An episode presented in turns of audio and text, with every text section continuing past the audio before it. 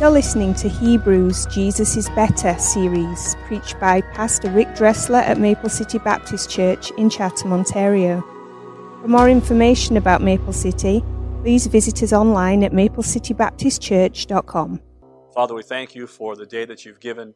We thank you for what we've heard and experienced thus far, for the special music, the scriptures that have been read, the songs that we have sung. Lord, also appropriate with the topic that we'll face this morning.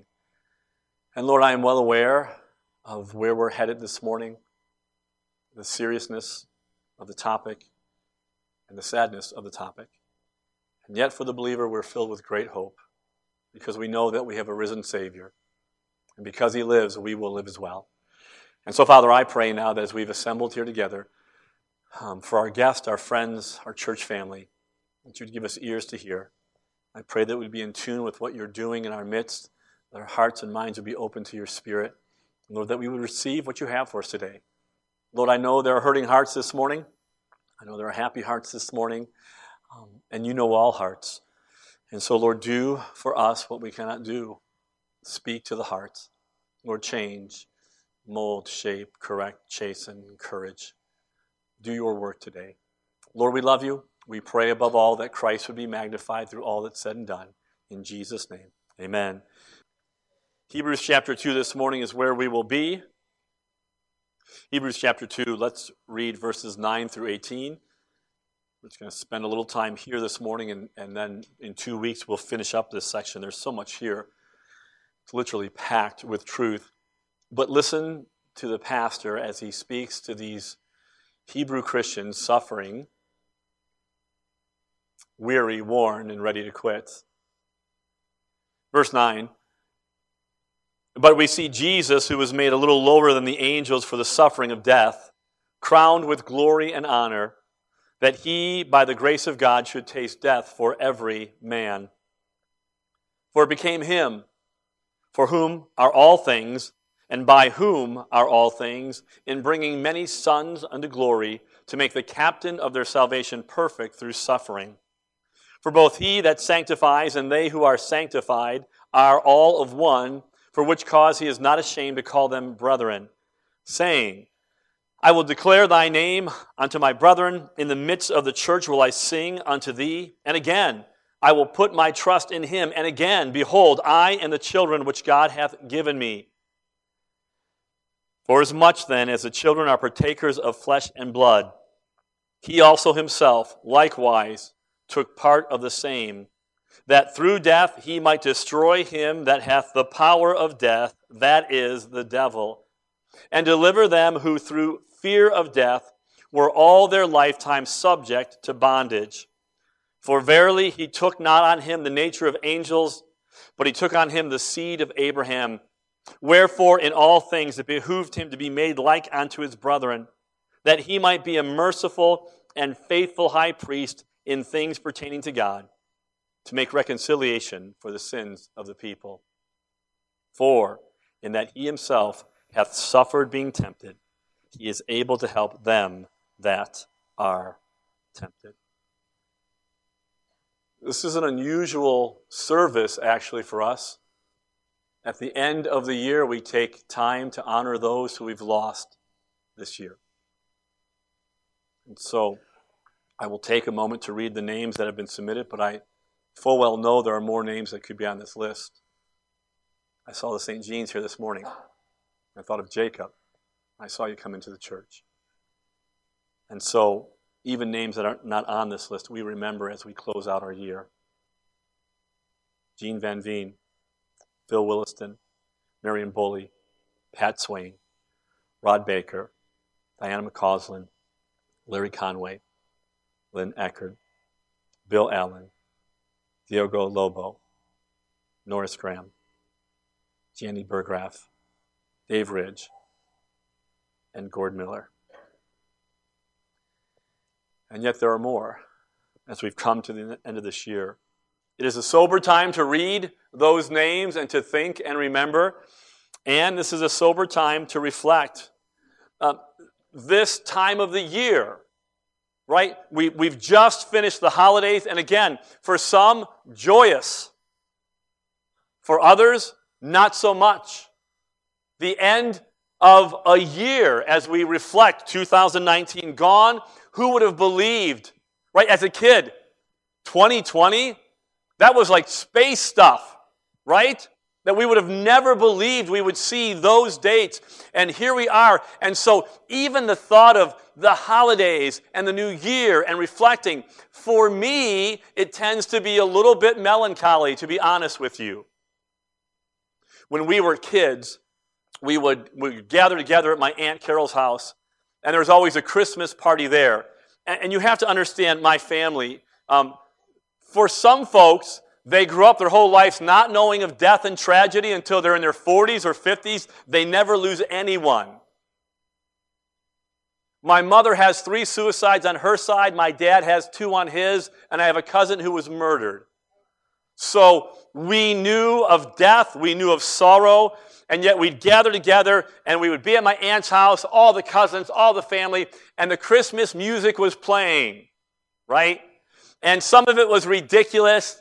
Grandma got ran over by the reindeer. Who cares? It's weird. I don't understand it. You know, Jingle Bell Rock, one of our all time favorites as kids. And there was these songs that we would hear and listen to, and one that played every year was Happy Christmas by John Lennon. And for me, one of the most depressing songs in the world. You know it. It says this.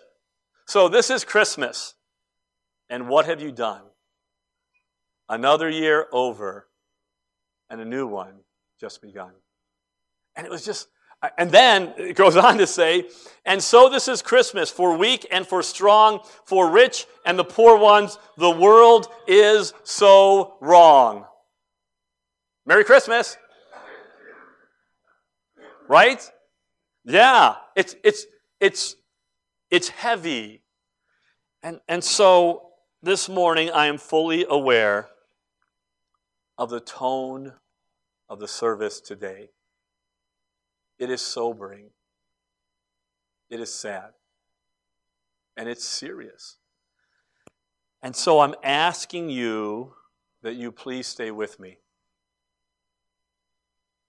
In your thoughts, in your sadness, in your reflection, please stay with me. Because the topic of our text in verse number 15 is this and deliver them who through the fear of death were all their lifetime subject to bondage. I want to spend some time this morning speaking about the fear of death and the bondage it brings. And, and what I find fascinating, actually, is again, without planning in God's providence, we are in Hebrews working our way through. And this is the day, this is the service that we reflect on those we've lost. And this is our text this morning. There are no accidents. Death. Mike Mason says this, and I, I found this quote um, powerful and scary and thought provoking. He says, All our lives are like the unfolding of a murder mystery. All of our lives, the unfolding of a murder mystery in which we ourselves turn out to be the victim. You get that? Our whole life is like reading a mystery, and at the end of the book, guess what? We're the victims. Because unless the Lord tarries, if the Lord tarries his coming, we will all be the victims. And the truth is, there is a real fear of death. The pastor who is writing to Hebrews understands this fear of death. And it's real. And there, there are a number of reasons why humanity fears death. Some, it's, it's because of the idea of pain and suffering. That, that what will this feel like when I go through this journey? Will it be painful? Will I suffer through it? Others, it's the unknown. Like, we've not been on the other side.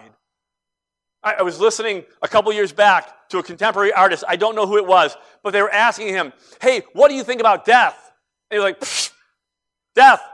I'm not afraid of death. I've never done it before. Why should I be afraid of something I've never done before? Isn't that the whole idea? That things we've never done before are terrifying? I mean, if I do something simple that I've never done before, my hands start to sweat. And I'm talking about, you know, parallel parking, which I don't do anymore. Just find a different space three blocks away. But, but that gives me fear, let alone something that big and that final as death. For some, there is a fear of death because of separation from what we know and who we love. Right?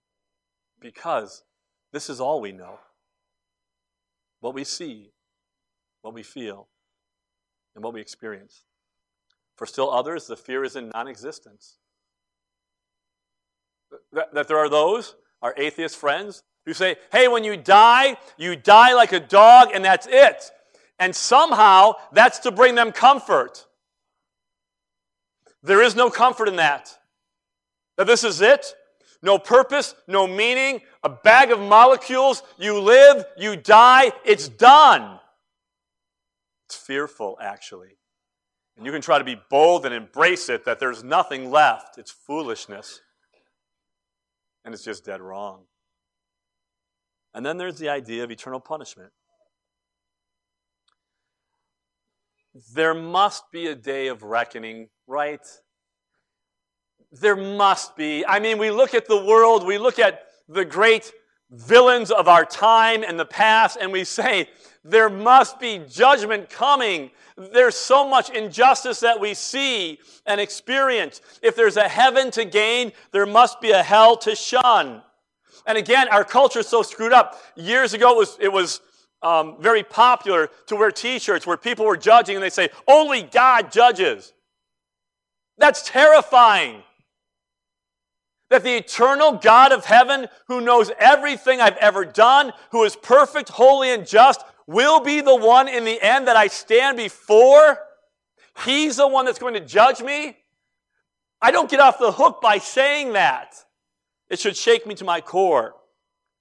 So there is fear of death. And a lifelong bondage to it. Now, notice how the pastor encouraged these Hebrew believers as, number one, they are suffering. This is not, hey, church in Rome, you might eventually suffer. They are suffering. And of course, they're going to die a natural death. Everyone does. But they are looking at possibly being persecuted and dying an early death for their faith. And I want you to see the two things that he brings to light for them that gives them hope. Right? So again, stay with me. Because I know right now, is not very hopeful at all. But here's what he reminds the believers. Number one, he reminds these believers and he reminds us this morning that Christ Jesus radically identifies with us. Look at verse 14. For as much then as the children are partakers of flesh and blood, he also himself likewise took part of the same. That term, flesh and blood, it's interesting. Um, we use this. If you've ever been frustrated with your spouse, your children, or maybe at work, and you say, I'm just flesh and blood. What you're saying is, I am weak, I am frail, I am human. And what the Bible is telling us is that Jesus Christ radically identifies with us. He shares our flesh and blood. This is what we've been talking about for weeks now in the incarnation. That baby in Bethlehem was no ordinary baby. It was God incarnate, robed with flesh. He identifies with us. Now, the incarnation is really important. Really important. And it's important for at least two reasons, okay? So, so here's the first idea behind identifying with us, flesh and blood. The incarnation, the ultimate end of it, is to save us. Right? When we talk about this baby in a manger, we understand he didn't stay in the manger. This is a cute baby Jesus. Someone put a mint on him. Isn't that's like Blasphemous. I don't know who did that. But I'm going to save the mint for later. He'll go back there. All right? But we know this is not it. He was born. We talk about Bethlehem, but you cannot speak about the baby in Bethlehem without going to the hill in Jerusalem. That's why he came. And the Word of God is clear. The Word of God tells us that the soul that sins shall die. Which means every one of us who are living souls will face the consequences of our sin, we will die. And God's holiness will be displayed in the punishment of sin. And, and, this is what we don't like to hear. But we, we know this is right. All of us, every one of us, we long for justice, do we not? I am so disturbed this morning. I really do believe that no one in the Western Hemisphere cares about Africa at all at all. We couldn't care less. They have nothing for us. Do you know, last year in Nigeria, 1,000 believers in Christ were murdered. On Christmas Day, Christmas Day this year, at least 10 were beheaded by a religion of peace. And, and this is just the tip of the iceberg.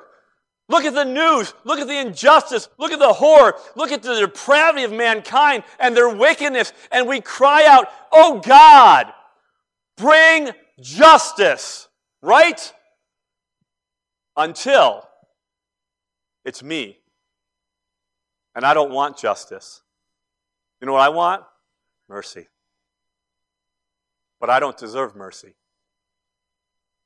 Because my heart's as wicked as the guy out there, the guy in here. But the Lord will execute justice. Because he is good, and some of you banking on his goodness, he is good.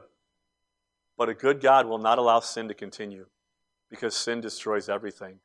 You mark it down. You, you can laugh and joke by that, but I've been here long enough on this planet, and I've seen ministry long enough to know that that sin is really attractive, but I promise you this it will never deliver what it's promised you, ever. You will be empty and not satisfied, and it will drag you to hell. There's nothing in it for you. And the Lord will execute judgment. A price must be paid, but not any price. We have sinned against an infinite, holy, eternal God. And so the sacrifice must be infinite and holy and eternal. And it can't be the blood of bulls and goats. It can't be. The Old Testament knew that. that. That wasn't enough. Continually showing and covering over and over again, but it never really did take away. It, it couldn't do that. Nor can any type of good work cover my sin. It, it, can't, it can't take it away, I should say. Oh, it might cover, and they were looking forward to the ultimate, but it can't take it away. And because it's humanity and mankind, it must be someone human that offers the sacrifice. But you know as well as I do, no human being can offer a sacrifice of infinite value and worth, except maybe if they were actually God incarnate in the flesh, who would step into our world as a man and satisfy the just demands of the Holy God. Our new atheists say things like this That's divine child abuse. How dare you say that God would make his son be tortured for people? They get it wrong. Because God didn't make his son do anything. The truth of the matter is, God, through the person of his son, Jesus Christ, said, You are guilty. You deserve death. But here's what I'm going to do I, as God, am going to step into your place. And the God from whom we need to be delivered from is the God who saves us. The greatest act of sacrificial love. So, the ultimate end of incarnation, of course, is identifying with us to save us, but there's more. Not only does that incarnation save us, but Jesus sympathizes with us. Verse number 10 For it became him for whom are all things, and by whom are all things, in bringing many sons into glory, to make the captain of their salvation perfect through suffering. And it's interesting, it says made perfect. And we, we might tend to think, well, wasn't Jesus perfect? He was. But what he's saying is, when Jesus became flesh and blood, when he suffered, when he walked among us. All of those things that he experienced were to equip him for his calling as Savior and High Priest, to make him compassionate for us in a greater level. Captain, pioneer means one who is first, who stays at the head, or who leads. And what the writer is telling us is this He identifies with flesh and blood ultimately to save us, but also to really sympathize. Listen to me. God knows what you're going through, not just as God, but He knows experimentally. He took upon Him a body, He was made flesh and blood. He was hungry, thirsty, weary. He had tears, pain, hurt, anxiety.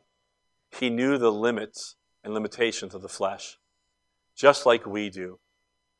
Don't you get tired? I mean, really, isn't, can't life be just, ah?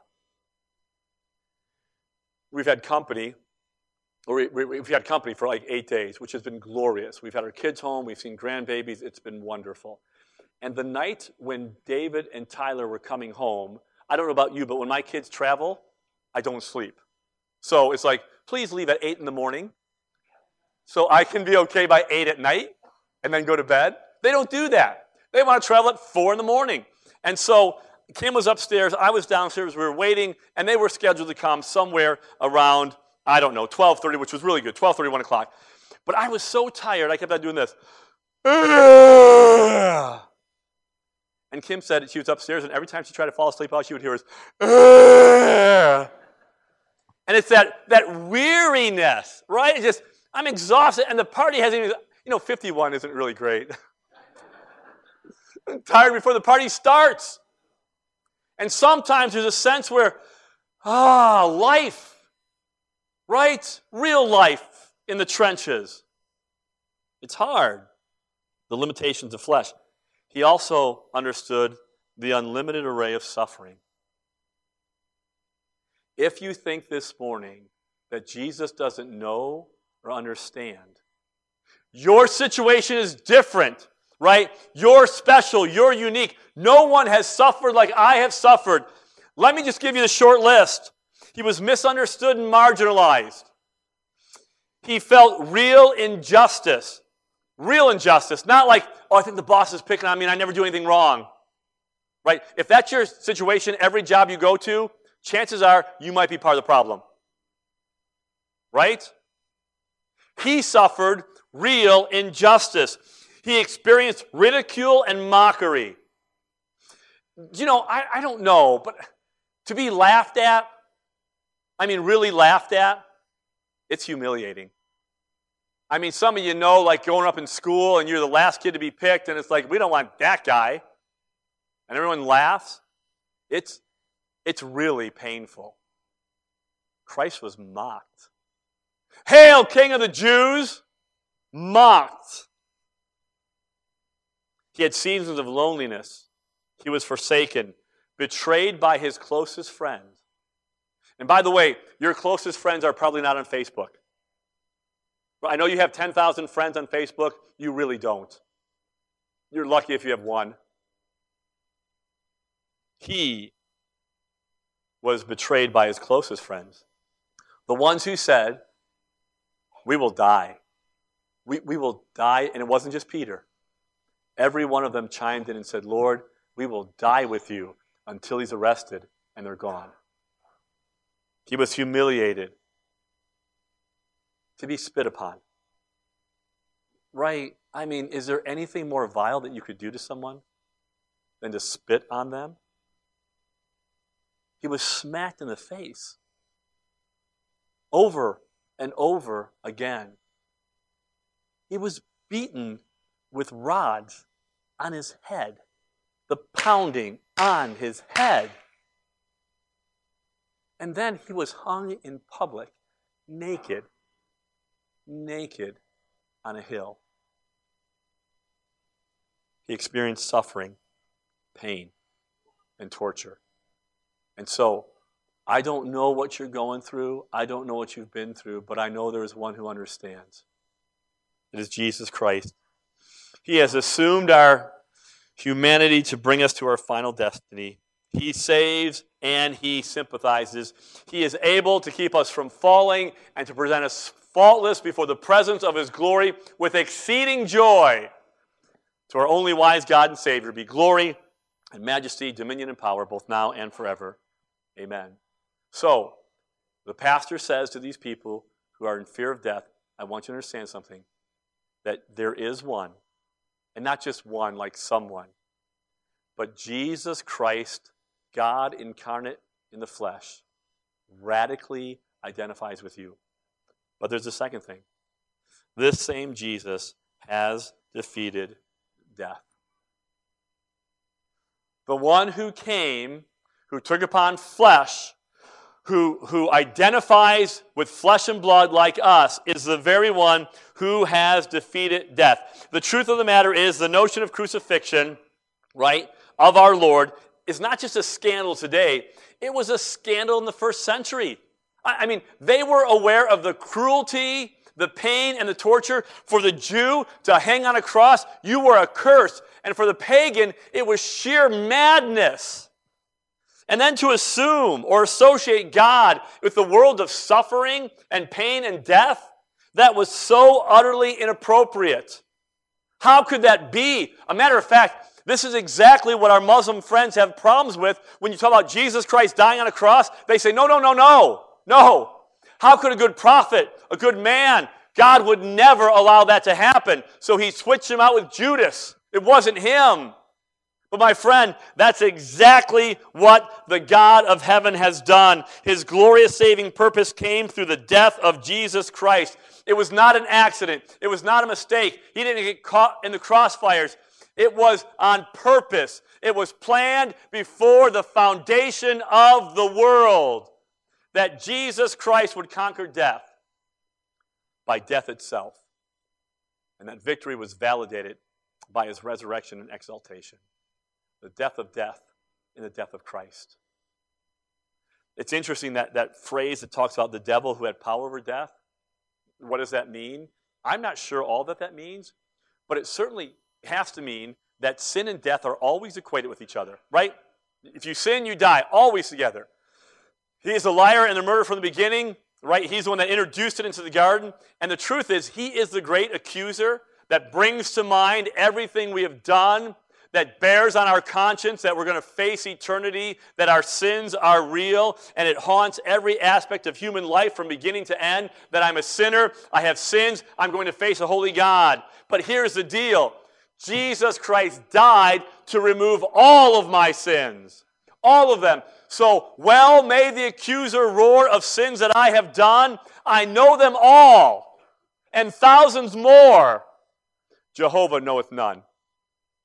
And not because of my goodness, but because of Jesus Christ and his death for me. By the incarnation, death, and resurrection of Christ, I am free and full of hope in the face of death. I don't know what your phobias are. Some people have weird ones, right? They're weird. My wife forever has been terrified of bees.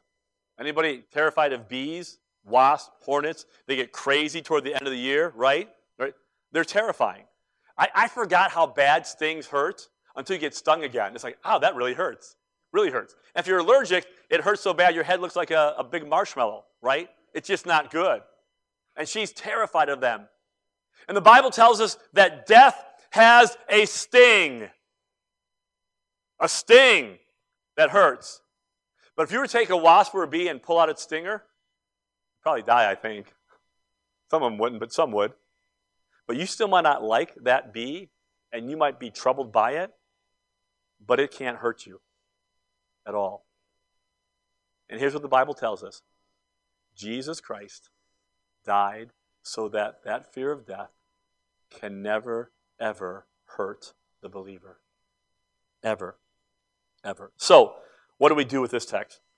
Let me give you three quick things, and they are quick. Number one, this morning we need not ignore the fact of death. It is appointed unto men once to die. Death is real. Death will happen. And it'll happen to you. I have done more funerals over the last 30 years than I would have ever imagined. And this thought always crosses my mind as I'm standing above a, ca- a casket proclaiming a message, and I always think this someday I will not be proclaiming the message. I will be there. And you will be there. And that's the reality of a broken world.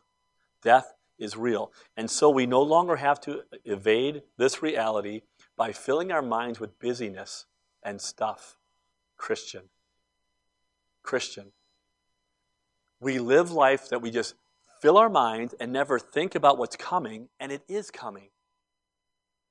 And you want to just fill it with stuff and entertainment and numb your mind and numb your thoughts and keep pushing it back to the back.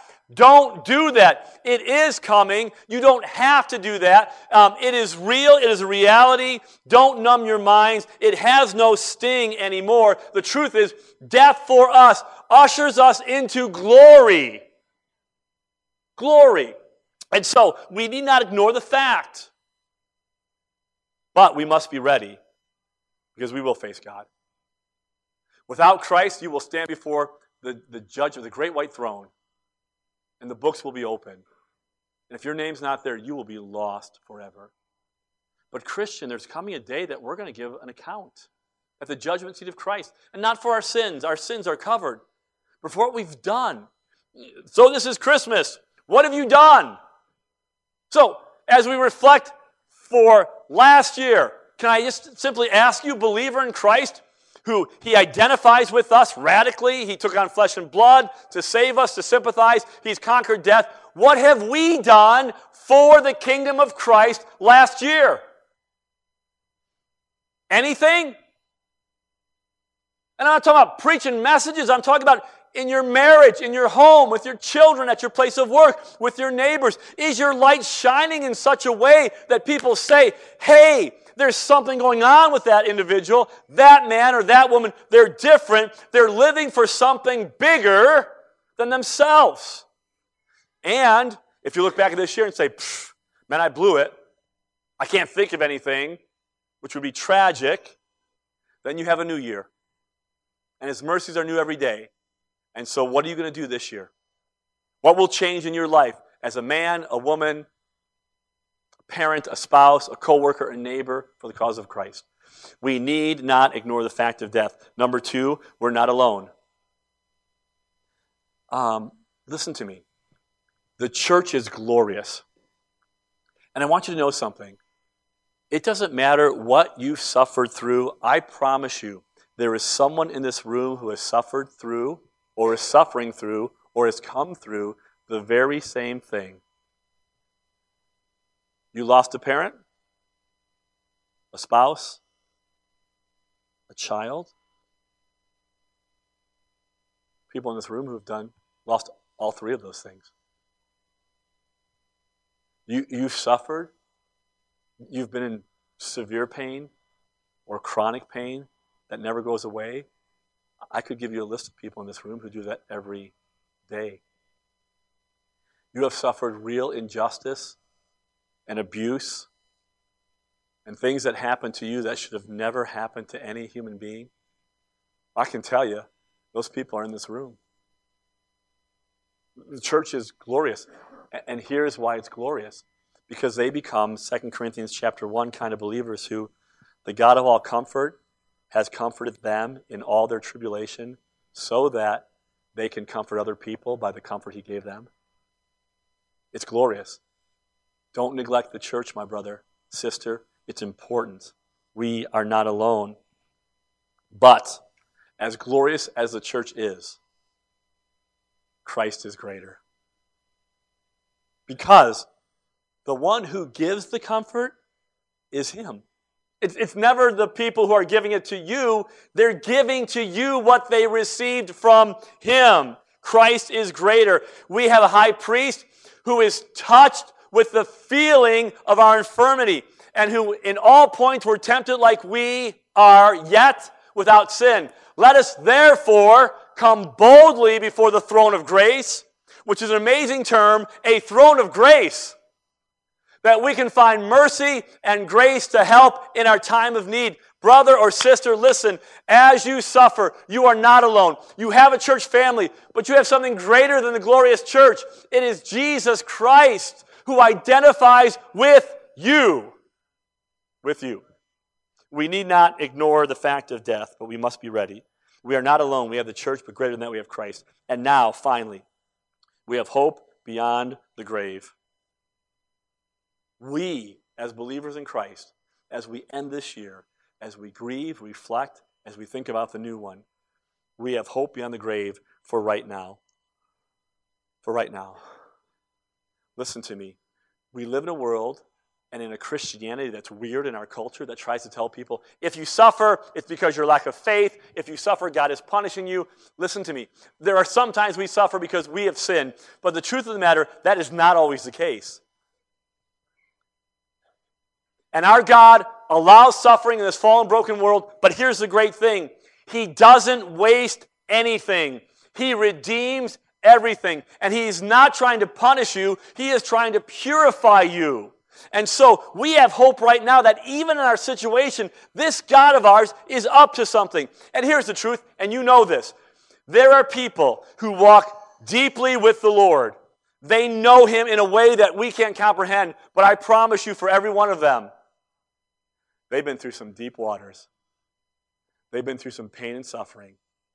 They have been down paths that you would not want to go down. But here's what happens they go down that, and the water doesn't overflow them because He's walking with them. The fire does not kindle upon them. They shall not be burned. Why? Because God knows them by name and has redeemed them and doesn't leave them. We have hope for now. We have hope for the future the verses that were read this morning. Believer, there is coming a day, no more tears. None. No crying, no pain, no suffering. Isaiah says those former days will not be remembered anymore. There's coming a day we'll be in glory and we'll be walking down the streets of gold saying, What did, what did we call that back? I think it was cancer. Maybe it was leukemia. I, I don't, I don't remember, but it really doesn't matter because we are in the presence of our King. And there's hope for our family and friends. Because in the Christian faith, we will meet again. There was something, and I, this comes around every about 10 years or so, that people try to figure out what do we look like in heaven? And when I was a kid, this is the most bizarre thing, and maybe you've heard this. But they said, everyone in heaven will look like a 33 year old man. Have you heard that? that is freaky weird. My grandma Emily, when I see her in glory, will be a 33 year old man? That would, that's weird. That is weird. Quit it. Quit saying that nonsense. We know we'll have a different body. It will be a glorified body. But I must remind you, when Moses and Elijah came back, they knew who they were wasn't like, you look like a 33 year old man. No, it was Moses and Elijah. And my mother and my grandmother and my wife and my granddaughters will not be 33 year old men. That's freaky weird. But I tell you this we will know them and we will touch them and hug them and feel them and love them. They will have bodies. And because Christ is risen, we too shall rise again. He came out of the tomb with a body to tell us, I've walked through, and as I am, you will be someday. And so this morning, let me encourage you, church. Let me encourage you, brother and sister. We have a Savior who radically identifies with us. He knows. He knows all about it. He's been there, done that, bought the t shirt, burned it. He's done it all. And this one has conquered death. Have no fear. It holds no sway over us. As God's children, it is to usher us in into his glorious presence. Let's pray. Father, thank you for this morning. Lord, I know there are people who suffer and struggle today. I know this is a time of the year that's difficult for many. And Lord, we will all be there. And I thank you that you've not left us on our own, that, that we can go to your word, that you can encourage us and, and instruct us and give us great hope. And so I pray today that that would be exactly what's been accomplished. I pray that your word would sink deep into our hearts and minds and that we would not soon forget what we've heard this morning. Lord, for those who do not know you today, help them to understand that we're not talking about being Baptist or any religion. We're talking about coming into a saving knowledge of Christ, repenting and believing in Him, trusting in Christ and Christ alone, giving Him the wrecks of our life so that He can manage us and bring us back into right relationship with the Father. So, if there's one here without Him today, Lord, I pray that today would be the day of salvation, that their eyes would be open. Lord, they'd ask the questions, they'd seek someone out this morning, they'd call upon your name.